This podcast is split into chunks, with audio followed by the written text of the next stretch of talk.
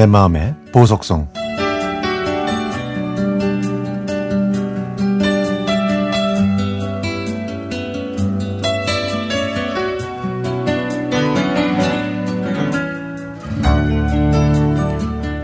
7년 전 봄날 저보다 9살 아래의 막내 여동생이 저한테 전화해서 드라이브나 가자고 하더군요. 3살 때 엄마를 잃은 동생은 어렸을 때 저한테 집착했지만 저는 친구들과 노는데 방해된다고 생각해서 동생을 따돌리는 바람에 동생은 거의 매일 울었습니다. 비 오는 어느 봄날 아침 아버지는 동생한테 우산을 주셨지만 저한테는 비료 포대를 주시고는 학교에 가라고 하셨습니다. 학교에 가고 있는데 동생이 제 눈치를 보더니 저한테 오빠, 오빠, 오빠, 나하고 바꿔 쓰자.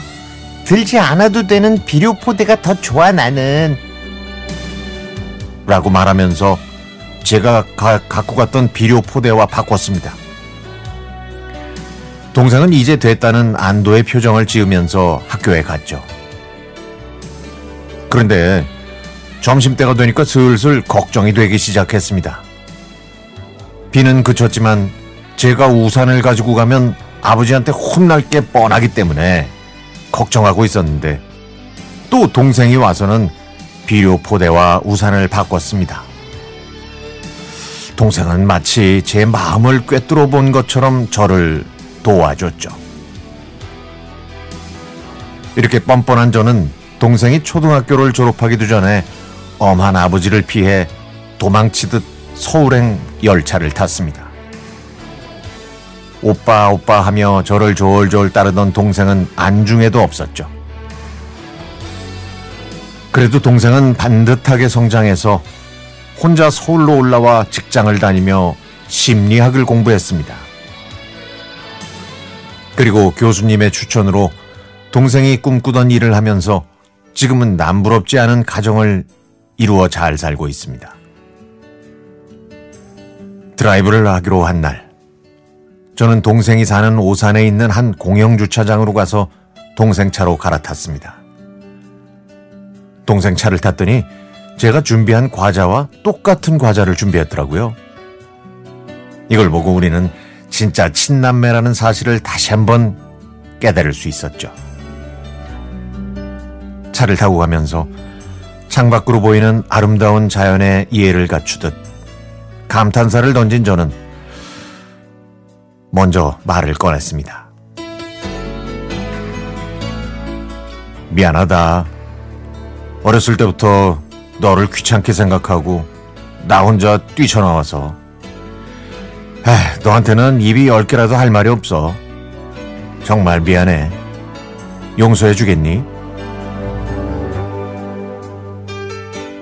오빠가 그렇게 생각하는 것 같아서 만나자고 한 거예요.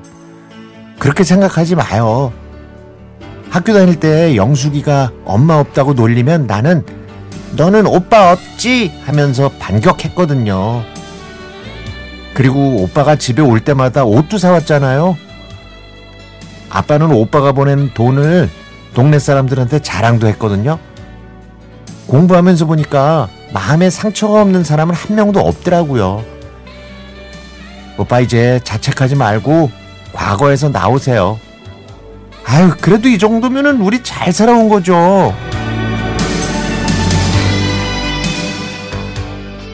심리학을 공부한 사람답게 동생은 이미 제 마음을 꿰뚫어 보고 있었습니다.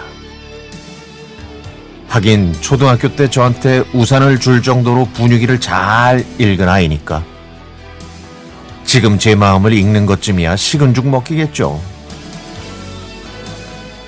동생의 말을 듣자마자 제 마음은 녹아내렸습니다. 동생 순희는 부끄러운 제 과거 속에서 헤매는 저를 구해줬죠. 예전이나 지금이나 저는 부끄러운 오빠네요. 그날 이후 저희는 가끔 만나서 드라이브를 합니다. 소곤거릴 때는 연인처럼, 고향을 추억하면 오래된 친구처럼, 그리고 제 마음을 이야기할 때는 멘토가 되어주는 제 동생에게 고마운 마음을 전합니다.